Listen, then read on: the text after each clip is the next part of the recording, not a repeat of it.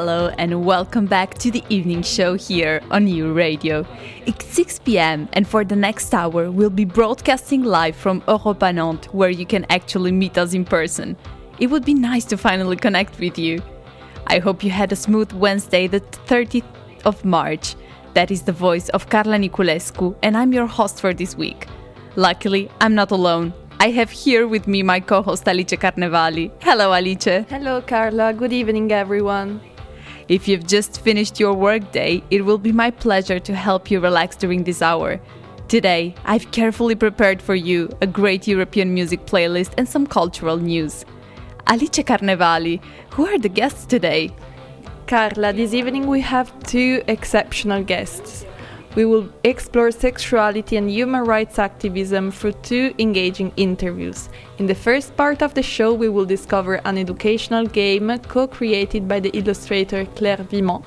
And later, Valentin Marchat, who is the vice president of the LGBTQ plus uh, association NOZIG, will join us here at Europa Nantes. Thank you, Alicia. That sounds great. We will get back to you in a while. For now, let's start our show with some European news. C'est l'heure du journal avec Marius Renaudet. Bonsoir Marius, qu'est-ce qui se passe en Europe? Bonsoir Carla, bonsoir à toutes et à tous. La réponse tout de suite. Euradio, le journal. Marius Renaudet. À la une de l'actualité en ce euh, mercredi 30 mars, la Norvège en première ligne face au Kremlin, un bâtiment euh, de la Croix-Rouge pilonné par l'aviation russe à Mariupol et l'État grec qui rembourse sa dette au FMI jusqu'au dernier centime. La Norvège à la rescousse de l'Ukraine. Le président ukrainien Volodymyr Zelensky a appelé ce mercredi le Parlement norvégien à fournir davantage d'énergie à son pays et à l'Union européenne. Oslo est le euh, deuxième fournisseur de gaz naturel des 27 derrière euh, la Fédération de Russie. Le chef d'État ukrainien a aussi estimé euh, que les navires russes, je cite, ne devraient pas avoir le droit d'utiliser les ports du monde libre. Fin de citation. Et aujourd'hui, le Conseil des droits de l'homme des Nations Unies a lui chargé un juge norvégien de diriger l'enquête sur les violations commises par la Russie lors de la guerre en Ukraine. Il s'agit d'Eric Moss, un ancien juge de la Cour suprême de Norvège. Il a également euh, présidé le tribunal pénal international pour euh, le Rwanda notamment. Un bâtiment euh, du comité international de la Croix-Rouge ciblé euh, par des bombardements russes à Mariupol dans euh, le sud-est de l'Ukraine. C'est en tout cas ce qu'a affirmé aujourd'hui Lyudmila Denisova sur l'application de messagerie instantanée Telegram. Elle est chargée des droits humains auprès du Parlement ukrainien. La commissaire assure n'avoir pour l'heure aucune information sur de potentielles victimes. Pour l'instant, ces informations sont invérifiables, Mariupol étant assiégé par l'armée russe de depuis la fin février. De son côté, euh, le Kremlin n'a pas encore réagi à ce sujet. Les maîtres verriers européens en danger en pleine semaine européenne des métiers d'art. Votre journal s'arrête aujourd'hui sur le sort des créateurs et des restaurateurs de vitraux. L'ECA, l'agence européenne des produits chimiques, délivre via le règlement européen REACH les autorisations d'utilisation des matières premières chimiques. Et elle envisage en ce début d'année 2022 d'interdire l'usage du plomb au sein de l'UE. C'est déjà le cas depuis plusieurs années pour les soudures dans l'industrie des lumières mais aucune dérogation hein, n'est pour l'heure prévue pour les métiers euh, du patrimoine, y compris euh, pour les maîtres verriers. C'est pourtant un matériau indispensable pour eux et aujourd'hui irremplaçable, puisqu'aucune alternative sérieuse n'a pour l'instant été euh, trouvée pour fabriquer et restaurer les vitraux. Stéphanie Pitra son atelier à Lyon et elle est très inquiète. On l'écoute. Dans le cadre du REACH, seul l'environnement et la santé sont pris en compte. Le patrimoine n'a pas son mot à dire et euh, les instances du patrimoine n'interviennent pas dans les décisions finales. Ça, ça va être la première euh, problématique. La deuxième problématique, c'est que c'est une décision européenne. Donc, si seule la France s'oppose à cette décision, à la requalification de cette recommandation, si tous les autres pays européens, dans, dans leur majorité, votent pour, le plomb sera de toute façon interdits. Donc ça veut dire qu'on ne pourra même plus faire venir des profilés, euh, ils passeront plus en douane, ils ne seront plus présents euh, sur le territoire européen. C'est une aberration parce qu'effectivement des pays comme par exemple le Canada pourront intervenir sur nos monuments Par contre, les maîtres artisans français ne pourront plus intervenir. Et si vous souhaitez euh, soutenir la mobilisation de Stéphanie Pitra et de ses confrères euh, maîtres verriers, français et européens, rendez-vous euh, sur change.org, rubrique pétition. Leur sollicitation citoyenne est intitulée Patrimoine en danger, sauvons le patrimoine vitrail européen et les métiers d'art verrier. La Grèce euh, paye ses dettes. Le gouvernement hellénique va rembourser 1 milliard 850 millions d'euros au Fonds monétaire international d'ici euh, la fin avril, soit la totalité euh, de ce qu'elle lui doit encore. La zone euro a donné son feu vert en ce début de semaine. L'année dernière, la Grèce avait déjà décidé de solder sa dette auprès de l'organisation internationale plus vite que prévu. Cette transaction permet au pays d'améliorer son image sur les marchés d'emprunt.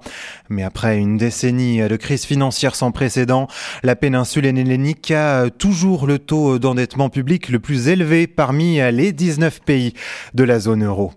Et euh, de l'autre côté euh, de la Méditerranée, aux marges de l'Europe, il y a évidemment le Maghreb. Radio s'est rendu à la rétrospective photographique euh, Art Urbain en Tunisie, qui se tient en ce moment même et jusqu'au 24 avril à l'espace Cosmopolis de Nantes. Sarah Marouani est chargée de projet pour le collectif d'artistes Plus de couleurs et commissaire de l'exposition. Dans cette exposition, on a deux buts. Le premier, c'est de montrer qu'il y a une culture euh, foisonnante et en pleine évolution en Tunisie, une culture urbaine, de montrer, de mettre en avant ces artistes qui ont pris la parole dans l'espace public, et puis euh, de montrer différents parcours. Donc dans cette exposition, on va trouver le regard de deux photographes et euh, trois artistes urbains. On va découvrir le travail d'Ouma. C'est une jeune femme tunisienne voilée une artiste graffeuse, donc très à la marge, notamment en Tunisie hein, particulièrement. Et il faut savoir que le statut de femme voilée en Tunisie n'est pas un statut facile à assumer. Et donc Ouma va beaucoup militer pour ce statut de femme artiste, d'autant plus étant une femme artiste voilée. Pour elle, être dans l'espace public, c'est déjà une révolution en tant que telle. Donc il y a une réelle différence entre être artiste en Tunisie et le statut qu'on peut avoir en tant qu'artiste en Europe. Complètement. Oui, parce que être artiste en Tunisie, c'est n'être rien aux yeux de la société. C'est être quelqu'un qui ne fait pas ce qu'il faut, qui ne respecte pas les codes. Donc on n'est pas euh, intégré, on est euh, stigmatisé.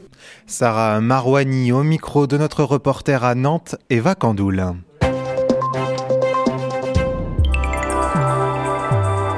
E-Radio, la météo.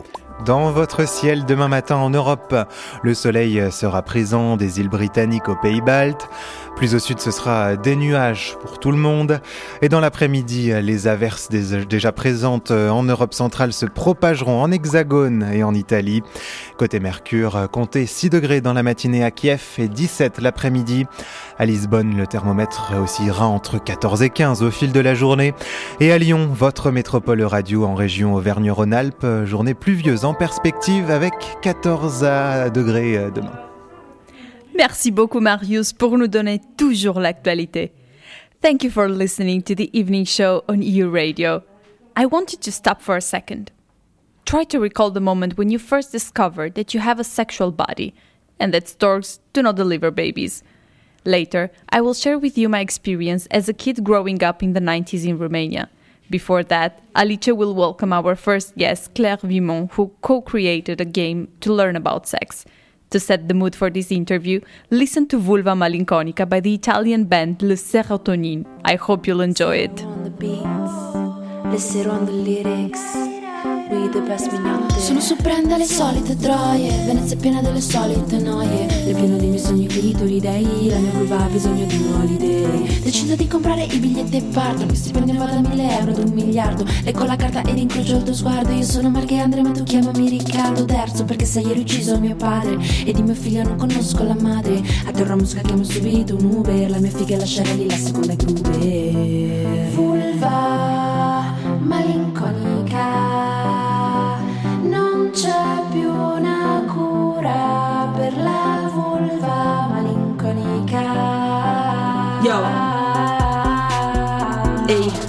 va? Tutto bene, tutto male, una linea sottile, come le flamme in ospedale. Ti penso spesso e non ti penso mai, c'è una cosa che non sai e mille altre che non sai di non sapere.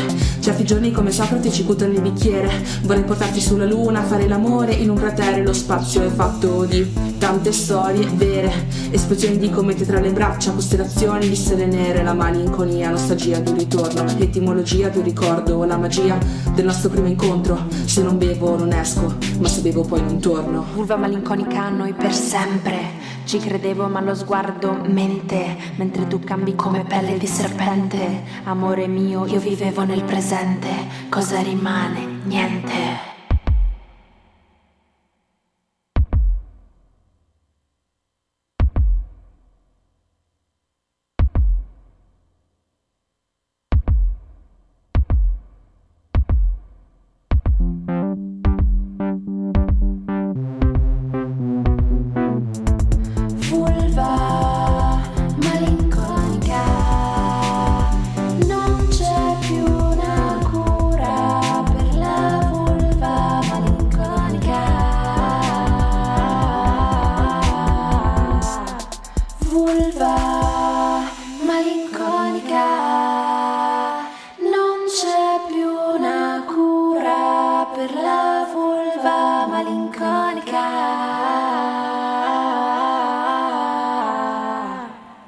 That was Vulva Malinconica by the Italian band Le Serotonin. And now it's time for our interview with the illustrator Claire Vimont. So over to you, Alice Carnevali. Thank you, Carla. As you know, tonight we have two exciting interviews coming up, so let's immediately switch to French to welcome our first guest of the night. Bonsoir, Claire Vimont. Bonsoir, merci pour l'invitation. Claire Vimont, vous êtes designer graphique, illustratrice et créatrice des Sex Exploration Games, une série de cinq jeux qui vise à augmenter et améliorer l'éducation sexuelle. Tout d'abord, comment marchent-ils ces cinq jeux? Pourriez-vous nous dire un petit peu de quoi il s'agit oui, tout à fait. Alors, c'est une euh, collection de cinq jeux qui s'appelle S'Exploration. Et en fait, dans cette collection, on a cinq jeux avec des règles différentes et qui parlent de thématiques différentes. Donc, par exemple, on a un quiz sur euh, la question des infections sexuellement transmissibles. On a un jeu aussi sur euh, les contraceptifs pour apprendre bah, voilà, tous les contraceptifs qui existent. On a aussi un jeu sur le consentement qui est plus un jeu de rôle. On a un jeu sur les privilèges qui permet aussi de discuter de discrimination, que ce soit sur l'orientation sexuelle, l'identité de genre, mais aussi euh, du coup le racisme, le validisme. Et puis enfin, il y a un jeu de plateau qui euh, lui aborde un peu toutes les thématiques. Donc on va parler aussi de pratiques sexuelles, d'amour, de sentiments, voilà. Du coup, l'idée c'est d'avoir des jeux qui sont inclusifs. Ils sont à partir de 12 ans. Et voilà, l'idée c'est de pouvoir jouer soit entre jeunes, soit en famille, soit pour les professionnels de l'éducation ou de la santé par exemple. Claire Viment, qu'est-ce qui a motivé la création de ces cinq jeux? D'où vient votre inspiration? Alors en fait, euh, j'ai créé ces jeux quand j'étais étudiante, c'était mon projet de fin d'études.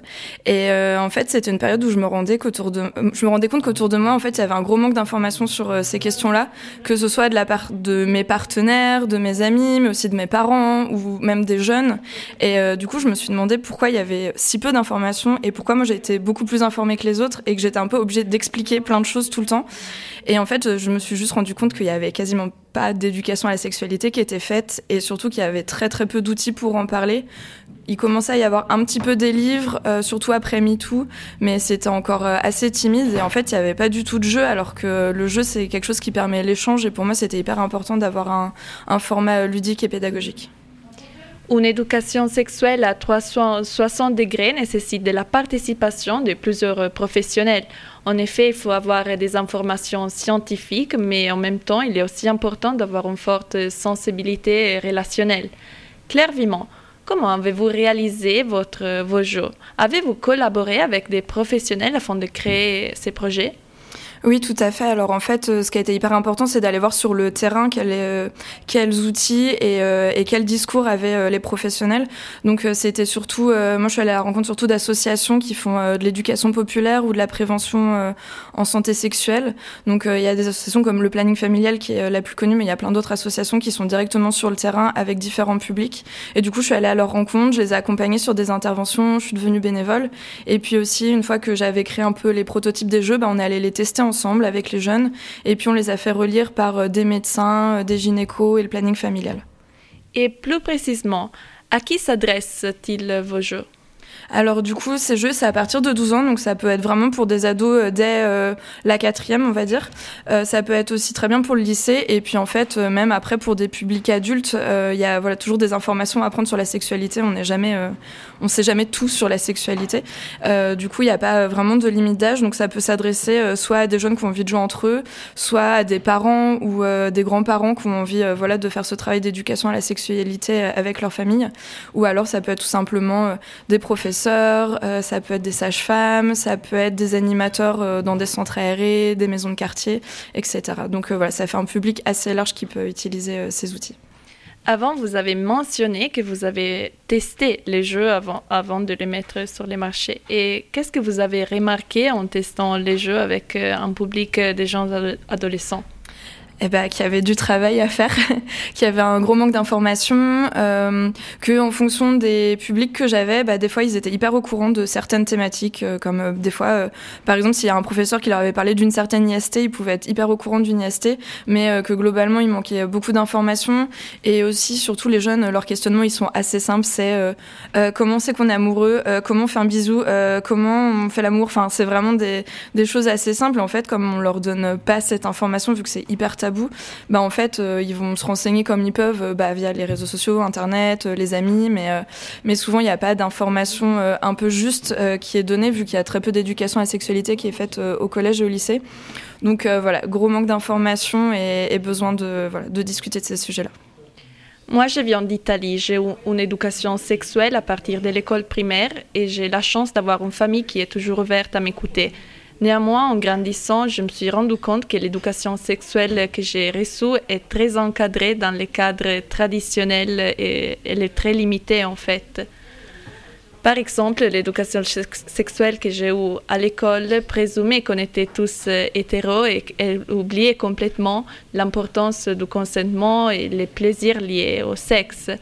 Donc, euh, je regrette vraiment ça. Qu'est-ce que vous regretterez de votre éducation sexuelle, ce que vous avez reçu euh, à l'école euh, ou voilà, dans, dans la société dans laquelle vous avez grandi?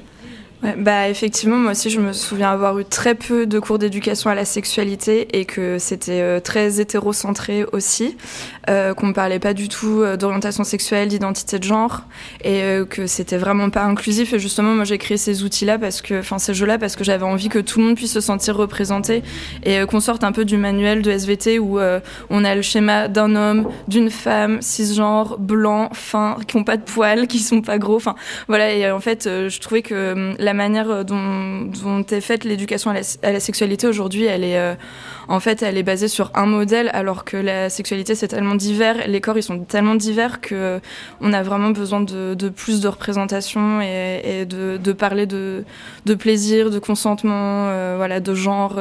c'est hyper important d'aborder ces thématiques-là, je pense. Et Claire Vimond, dans la création de vos jeux, vous vous êtes inspiré d'autres projets au niveau français, mais même au niveau européen alors je me suis, euh, j'ai pas mal été inspirée par un projet d'une française euh, qui a créé une, euh, une mallette qui s'appelle les parleuses.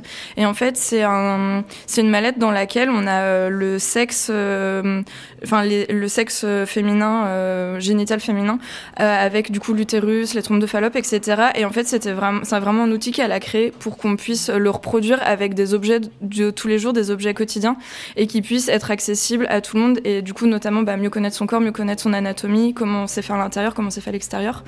Et, euh, et, voilà, ça, ça m'avait énormément inspiré parce que c'était un projet aussi qui avait pour but d'être accessible à tous et, euh, voilà, avec peu de moyens, de pouvoir euh, le diffuser facilement. Et puis après, il y a eu plein d'autres beaux projets que j'ai vus à l'étranger. Il y a notamment aux États-Unis un super projet que j'avais vu sur les règles, qui est un jeu. et en fait, j'avais jamais vu de jeu de société sur les règles avant, donc j'ai trouvé ça vraiment chouette aussi au niveau du design. Et qu'est-ce que votre art et votre design, euh, notamment, ont-ils apporté euh, à votre projet? Alors euh, pour moi, c'était hyper important d'avoir des jeux qui étaient colorés et euh, joyeux pour donner une image positive de la sexualité. Parce que vraiment, quand je suis allée voir les outils qui existaient, euh, bah, on était sur des trucs très médicaux. C'était c'était blanc, bleu, c'était hyper aseptisé. Et, et moi, justement, j'avais souvenir que dans mon éducation à la sexualité, on nous parlait beaucoup de risques de grossesse, de maladies. Et, et en fait, on était dans quelque chose de très, ouais, de très médical, très axé sur la santé. Et moi, je me souviens m'être dit, mais en fait, la sexualité, c'est que des trucs qui font peur. Pourquoi, enfin, pourquoi les gens ils font de la sexualité si c'est que que ces trucs négatifs? Et du coup, j'avais vraiment envie de ramener, voilà, quelque chose d'hyper joyeux et aussi d'hyper inclusif où je représente des corps, bah, des corps hyper variés, de tout âge, de toute couleur, de toute forme. Enfin voilà, j'avais envie que chacun puisse se sentir représenté. Une dernière question pour vous, Claire Vimont. Eva Verderone, une anthropologue italienne spécialisée en éducation sexuelle, lors de son entretien pour le podcast Palincesto Feminista d'Irene Fakeris, explique que l'éducation sexuelle a le pouvoir de changer le monde. Verderone dit que l'éducation sexuelle peut briser les codes patriarcaux, améliorer la communication entre les gens et aider les personnes à mieux se connaître. Claire Vimont, pensez-vous que l'éducation sexuelle a-t-elle vraiment le pouvoir de changer le monde? Bien sûr, j'y crois fermement et c'est pour ça aussi que, que, que je suis hyper investie euh, là-dedans parce qu'effectivement, si on déconstruit la notion de, de genre, si on parle de consentement, de bienveillance, en fait, c'est la base de juste toute relation et en fait, on, on nous apprend pas ça comme si ça venait naturellement et en fait, c'est pas le cas et on a besoin de déconstruire tous ces. Euh, tout, tout, ce système, tous ces clichés, tous ces stéréotypes. Et, oui, moi je pense que vraiment l'éducation à la sexualité, c'est la, la, base de notre société et qu'elle a vraiment le pouvoir de changer euh, plein de choses. Merci beaucoup, Claire Vimont, designer graphique, illustratrice et créatrice des Sex Exploration Games, pour cet entretien. À toi la parole, Carla. Thank you, Alicia Carnevali and Claire Vimont, for this interesting conversation. Claire, I wish I had a similar product to learn about sex and reproductive health. Unfortunately, like most of the 90s Romanian kids, I've learned about these topics through the image of naked people published in newspapers and magazines like Bravo. I know it may sound weird, but because pornography was forbidden during the dictatorship, the people in the 90s felt the need to freely express themselves. Long story short, I sex educated myself through Bravo magazine, which had some articles on sex and a picture of a naked boy and a girl smiling and comfortably showing their bodies. What is surprising is that regardless of this sexual liberation, back then, sex education in family and at school remained taboo. What about you, dear listener? Come to Europa Nantes and tell us. It's time for more music with two songs. We listened to La La La by Abla Deme, and before that, a song in Polish called Nikt by the single Lore. Enjoy!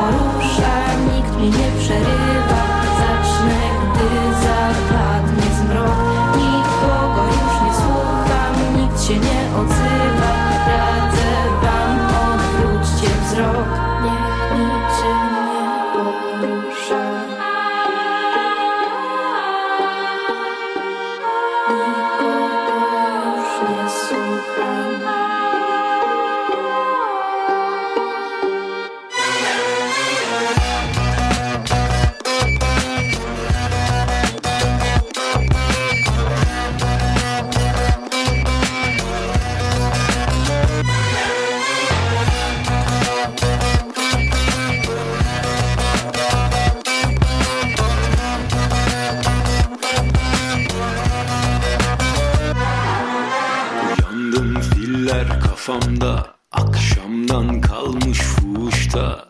Çivi sökerdi çiviyi ama Tek forvet kalmış zulamda Allah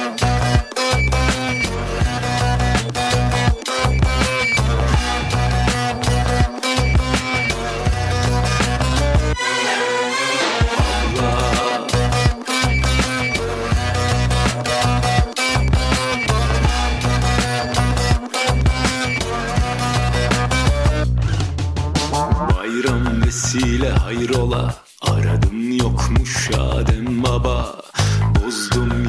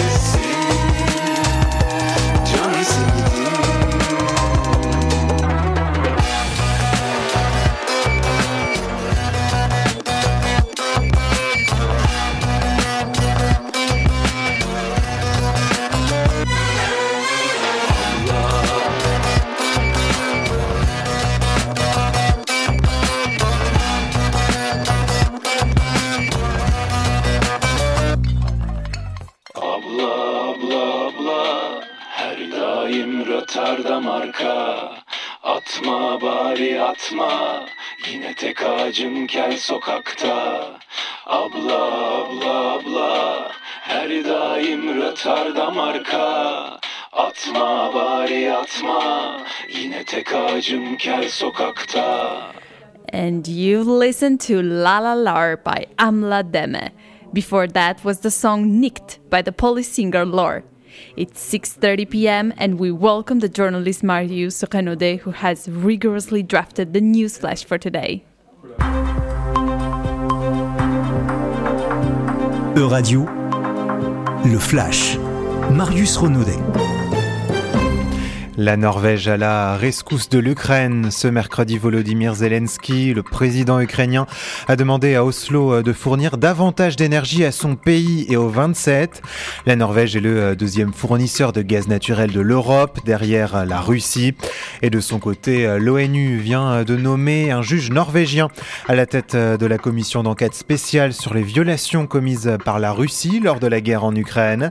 Il s'agit d'Eric Moz, ex-juge de la Cour suprême norvégienne norvégienne et ancien président du tribunal pénal international pour le Rwanda. Le comité international de la Croix-Rouge victime de l'aviation russe à Mariupol. Un bâtiment du CICR aurait été la cible de bombardements russes dans le sud-est de l'Ukraine ces dernières heures. C'est ce qu'affirme aujourd'hui Ludmila Denisova, commissaire aux droits humains auprès du Parlement ukrainien sur Telegram, l'application de messagerie instantanée. Pour l'instant, cette information reste invérifiable puisque la ville de Mariupol est assiégée par le Kremlin depuis la fin du mois dernier. De son côté, Moscou n'a pas encore réagi sur cette question. Et toujours sur le dossier russe, la Maison Blanche redoute des arrestations arbitraires de citoyens américains en Russie. Le département d'État américain chargé des relations internationales renouvelle également son appel à ne pas se rendre en Fédération de Russie actuellement. La Grèce paye ses dettes. Le gouvernement hellénique va rembourser 1 milliard 850 millions d'euros au Fonds monétaire international d'ici à la fin avril, soit la totalité de ce qu'elle lui doit encore. La zone euro a donné son feu vert en ce début de semaine. L'année dernière, la Grèce avait déjà décidé de solder sa dette auprès de l'organisation internationale plus vite que prévu. Cette transaction permet au pays d'améliorer son image sur les marchés d'emprunt.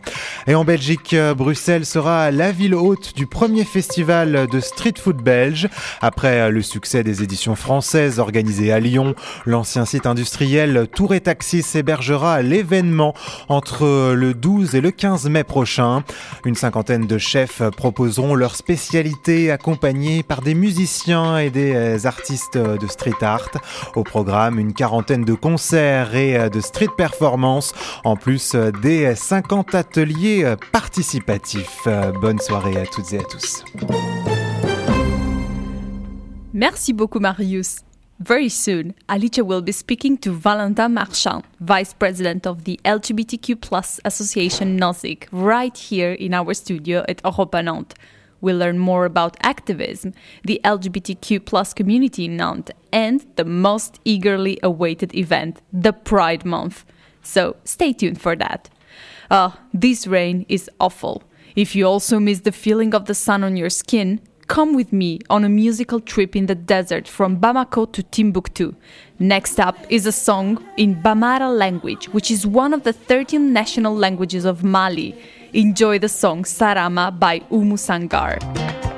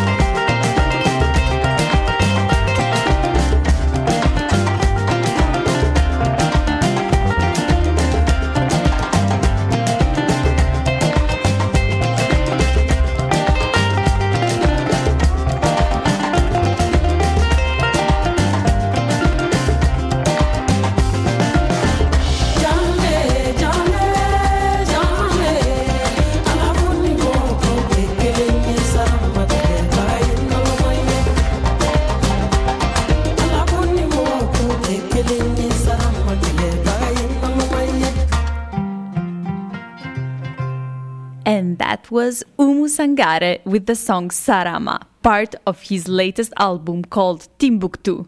But now it's time for our last interview of the day. I'm happy to invite for a talk Alice Carnevali and Valentin Marchand, who is the vice president of the LGBTQ association NOSIG, here in our studio at Europa Nantes. Welcome both. Thank Merci. you, Carla. And yeah, I hope you're ready for some more food for thoughts because we have a special guest here with us at Europa Nantes. So let's wait no more and switch to French to welcome him on here radio. Bonsoir, Valentin Marchand. Bonsoir Alice. Valentin Marchand, vous êtes vice-président de NOZIG, le centre LGBTQI de Nantes, une structure associative dédiée aux personnes lesbiennes, gays, euh, bisexuelles, trans, queer, intersexes et plus. On a la chance de vous accueillir ici avec nous aujourd'hui pour parler de la visibilité de la communauté LGBTQI et du travail réalisé par votre association dans ces domaines.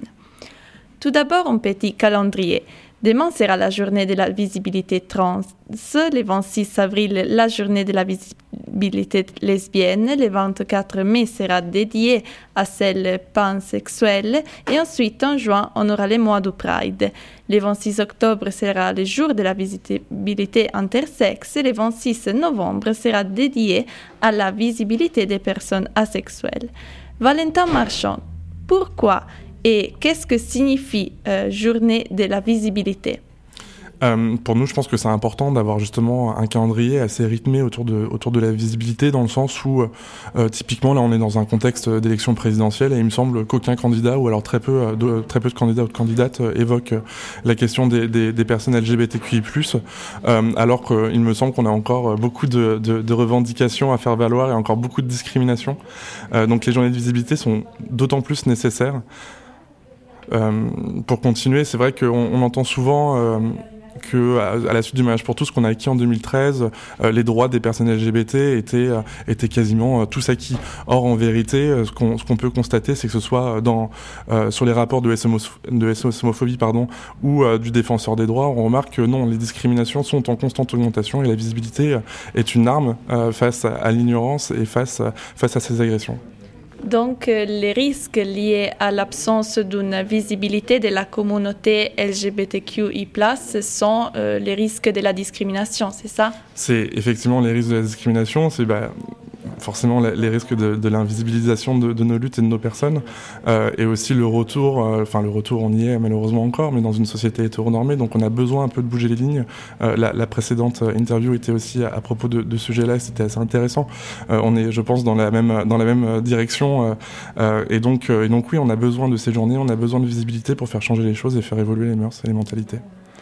La visibilité passe aussi par la représentation médiatique. Bien sûr. Moi, je viens d'Italie et je pense que dans la télévision italienne, il y a tout d'abord un problème de visibilité de la communauté LGBTQI, et ensuite un problème de stéréotypisation. Les rares occasions qu'on voit des personnages qui ne sont pas hétéros, ils sont décrits de façon très cliché et ils sont souvent joués par des acteurs qui sont hétéros. Quelle est la représentation de la communauté LGBTQI dans les médias français? Dans les médias français, on a, on a effectivement, euh, je pense, on a quand même beaucoup de personnes qui sont identifiées comme gays ou comme gays, mais, malheureusement, la représentation, elle est pas suffisante. Euh, quand on regarde un petit peu les productions françaises euh, de France Télévisions ou d'autres, effectivement, je pense qu'on manque de, de, personnes LGBT euh, dans, ces émissions, dans ces séries ou alors, dans, ces, téléfilms. Euh, néanmoins, je pense que on peut aussi saluer l'arrivée d'un acteur sur, le média qui est Netflix et qui, eux, en tout cas, poussent de plus en plus à la diversité et, à la visibilité de, de, des personnes LGBTQI+, et ça, c'est plutôt heureux, à mon sens. En tant que principal centre LGBTQI de Nantes, comment NOZIG contribue-t-il à augmenter cette visibilité euh, de votre communauté? Alors on a effectivement plusieurs actions. Je pense que les, actions qui, qui, elles, euh, permettent le plus de visibilité, ça va être, euh, elles vont se concentrer autour du mois des fiertés, avec notamment l'organisation de la Pride. Euh, en plus, cette année, c'est une Pride qui sera assez, assez particulière, puisque l'association va fêter ses 25 ans. D'ailleurs, on aura l'occasion de, de, de, fêter, de fêter notre anniversaire en septembre. Et donc, on organise cette Pride cette année le 11 juin, donc le, deuxième samedi du mois de juin. et comme mot d'ordre, on a décidé aujourd'hui, on a décidé de, de l'orienter vers la personne non binaire. Euh, et donc le, slogan sera, sera le suivant euh, France, euh, pays des Lumières, société d'hier, société binaire. Voilà. Et au niveau européen, il y a aussi d'autres réalités qui essaient de donner majeure visibilité à la communauté LGBTQI+. En Italie, il y a Archigay, aux Pays-Bas, COC Nederland. Est-ce que NOSIG collabore ou prend inspiration d'autres groupes européens dans la relation de ces, de ces activités? Alors NOSIG est, une association qui est adhérente euh, à l'intérêt LGBT, donc l'intérêt LGBT qui est un, collectif qui rassemble les plus grandes associations euh, LGBTQI+ euh, de France. Euh, et au nom euh, de, cette collaboration, l'intérêt LGBT euh, effectivement collabore avec des associations, des associations comme l'IGA, etc. Nous, c'est vrai que sur, Nantes, on est assez territorialisé, si je, peux dire, surtout sur le département, voire même la région. bon, néanmoins, ça n'empêche qu'on prend part, on prend part évidemment à l'actualité internationale et notamment européenne de ces derniers jours qui est assez dense, on ne cache pas notre inquiétude et on a une grande pensée pour, pour les personnes LGBTQI+, euh, d'Ukraine, mais aussi de Russie. Avant, vous avez mentionné l'événement du Pride que vous êtes en train d'organiser, mais est-ce qu'il y a d'autres projets réalisés par votre association NOSIG alors on a aussi un grand événement euh, dont, dont, dont, moi je suis, euh, je suis euh, euh toujours très heureux d'y aller, qui s'appelle le festival Ciné Pride, donc qui est un festival de cinéma où, où, où comment dire, où on diffuse des films qui sont pas forcément diffusés au cinéma, mais qui sont des, des films donc sur les thématiques LGBTQI+. lui cette année, il aura lieu un petit peu après la Pride du 14 au 19 juin au 14A comme chaque année. ça aussi c'est un festival qui, qui, me tient beaucoup à cœur et qui est très important parce que finalement aussi la, les communautés LGBT elles se sont aussi développées dans la culture. Et donc, euh, et donc avoir un festival de cinéma sur les questions LGBT, ça me semble, ça me semble primordial. Vous avez déjà des films calés pour euh, cet événement la, la, programmation elle est en cours, l'affiche est en cours. Il, y aura, il va y avoir quelques, on va, on va effectivement l'annoncer euh, au fur et à mesure de, que les mois s'écoulent, mais, mais, mais pour l'instant rien de, rien de calé, rien de précis. Donc oui, on va se tenir au courant. on va se tenir au courant, voilà. Nozick travaille dans les territoires nantais depuis quelques années. Avez-vous remarqué un développement de la façon dont les gens s'adressent à votre association, en général les objectifs euh, pour lesquels vous militez? Euh, oui, bah, on peut évidemment depuis la création de l'association il y a 25 ans, on peut que constater qu'il y a une évolution, qu'il y a une évolution, euh, qu'il y a une évolution, on va dire, de, la vision des, personnes par rapport aux personnes LGBTQI+. Néanmoins, et là je mets un gros néanmoins, euh, ça n'empêche que le local est très souvent dégradé, ça n'empêche qu'on nous remonte systématiquement des cas d'agression sur Nantes. Le travail est loin, est loin d'être terminé. Et c'est pour ça qu'on va continuer à militer euh, sur le terrain pour faire valoir nos droits. Vous avez mentionné avant que avec Netflix, il y a une représentation de la communauté LGBTQI+ qui est euh, plus présente sur euh, les médias. Et hum, d'après votre expérience, les jeunes générations qui euh, regardent beaucoup Netflix sont-elles plus ouvertes par rapport à la question de la visibilité de votre communauté? Euh, je l'espère, euh, je l'espère. Mais en tout cas, on peut constater euh, au sein de nos adhérents, de nos bénévoles, on peut constater qu'on a de plus en plus de jeunes effectivement qui viennent militer à l'association et c'est une très bonne chose. On en est très très heureux. D'autant plus que ce sont ce sont parfois aussi des jeunes qui se posent beaucoup de questions autour de leur de leur identité de genre et donc nous on est là pour les accompagner et non, nous on est très très heureux. J'espère que effectivement le, travail le travail se poursuivra. Et vous faites aussi euh, des activités avec euh, les écoles ou d'autres institutions. euh, Tout à fait, on a une commission au sein de l'association euh, qui s'appelle Sensibilisation Discrimination et son rôle, ça va être, ça va être d'aller dans les écoles, dans les lycées, les collèges, pour parler, pour parler des personnes LGBTQI+, ce qu'elles, peuvent vivre et surtout sensibiliser aux discriminations, comme, comme, comme son nom l'indique. Et donc on est très très sollicité sur le territoire. Et quand je dis territoire, c'est pas seulement notre métropole, hein, on, est, on, on intervient bien au-delà. Parfois même on sort du département. Donc il y a une vraie demande, il y a une vraie demande là-dessus. En novembre 2021, le Parlement italien a voté contre l'approbation d'un projet de loi qui concernait des mesures pour lutter contre l'homophobie. Le projet de loi était largement soutenu par la population. les milieux associatifs nationaux, mais même les personnalités les plus influentes du panorama culturel et artistique s'étaient engagées en donnant leur soutien au, texte proposé par le député de gauche euh, Alessandro Zan. Cependant, le Sénat a bloqué cette loi en démontrant qu'en Italie, euh, il y a une grande division, une fragmentation qui n'est pas seulement entre la droite et la gauche politique, mais il s'agit d'une euh, division entre la société qui est prête au changement et de l'autre part des institutions qui ont encore des difficultés à s'adapter. Cet écart entre institutions et société se manifeste-t-il en France? Est-ce que la société civile française se trouve prête à un grand changement? Et je crois qu'il y a eu un certain nombre de sondages autour notamment de la PMA et de la GPA euh, il y a quelques années avant qu'elles soient autorisées, euh, qui, sont parus. on, a remarqué effectivement que les Français étaient plutôt favorables à ces, à ces évolutions. Euh, donc, euh, donc je pense que la société civile change, euh, les institutions un petit peu moins.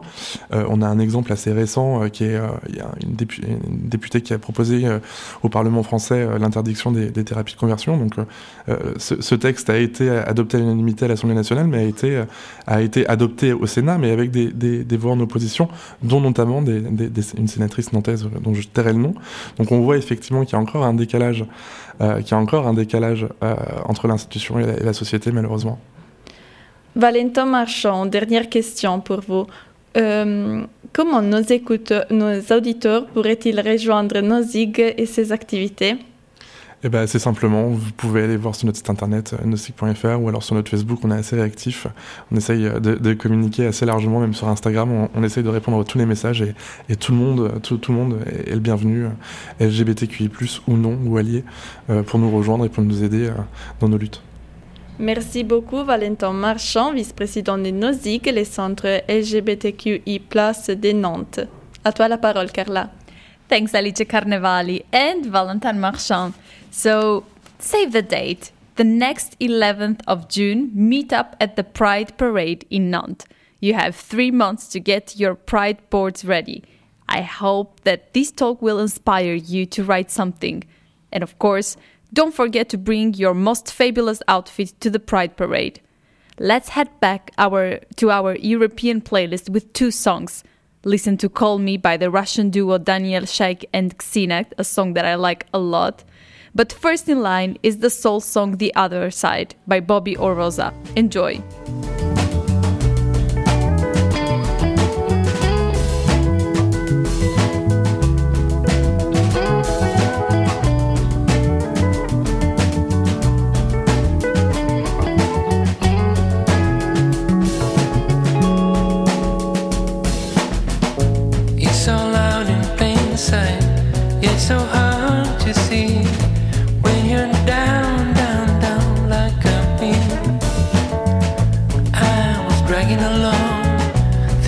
Should have let go. I spent too long just trying to hold